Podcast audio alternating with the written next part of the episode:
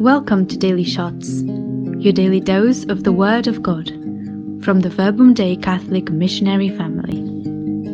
Oh, if today you hear my voice, harden your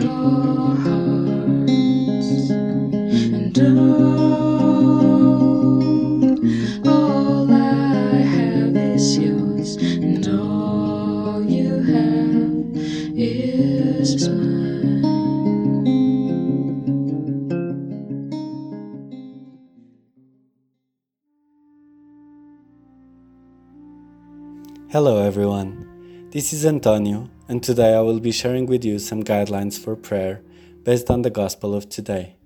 Let's hear it. Judge not, that you be not judged, for with the judgment you pronounce, you will be judged, and the measure you give will be the measure you get. Why do you see the speck that is in your brother's eyes? But do not notice the log that is in your own eye? Or how can you say to your brother, Let me take the speck out of your eye, when there is the log in your own eye? You hypocrite!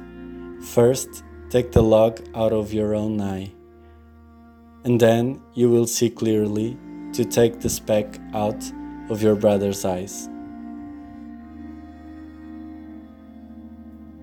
This passage is so disturbing and yet so beautiful, Jesus. On one hand, sometimes I feel that we use this passage to justify our complacency with evil. If we can't judge, we can be at peace with our conscience, even though we know that something is not right. I don't think that was what you wanted to mean when you told us not to judge. You are always telling us the importance of discerning and distinguishing between good and bad.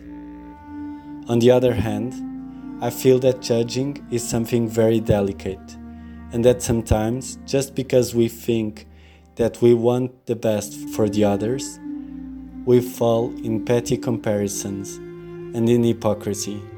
We demand to others what we don't demand to ourselves. I think that is what you meant when you told us not to judge. Because that judgment has the wrong intention. Its purpose is only to diminish others and boast ourselves. So I understand that judgment is something good when it leads us to wisdom, but it's something bad when it leads us to hypocrisy or into not loving the other. Some years ago, I was reprehended by my judgment. I was being honest and saying what was in front of me. But I was misunderstood, and my opinions were taken as exaggerated, pessimistic, and too demanding. As years went by, I had the opportunity to testimony that many of my concerns were legitimate, and the person who was not listening to me had to recognize his misjudgment. He always told me, Don't judge, don't judge, and I felt bad because I got his point. But it was impossible to not judge. Should I be quiet?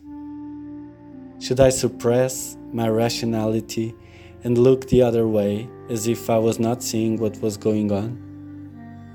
I couldn't do it. I decided to be faithful to my intuition and to insist in my complaints. It costed me this relationship, but truth did set me free. And it was the only way I could sleep at night with my conscience at peace. At present, this person eventually told me I was right all along, and now we are having a fresh start in our relationship. This story made me think that even though he was telling me not to judge, he was also judging me. He was considering my opinions as less important. Judging is something that we all do. We need to evaluate situations and the reality that surrounds us in order to try and give meaning to our existence. So I think that the point is not so much not judge, but judge wisely, judge with good intentions. Also, Jesus gave us many criteria at the moment of judging, being the most important love. Jesus, I want to ask you to help us include in our judgments this question Is this going to make me love more? Today, I want to leave you some questions for your prayer. Have I ever suffered by the misjudgment of someone? Have I ever overlooked someone's judgment? Did I ever use the not judge rule as an excuse for overlooking something that was not right?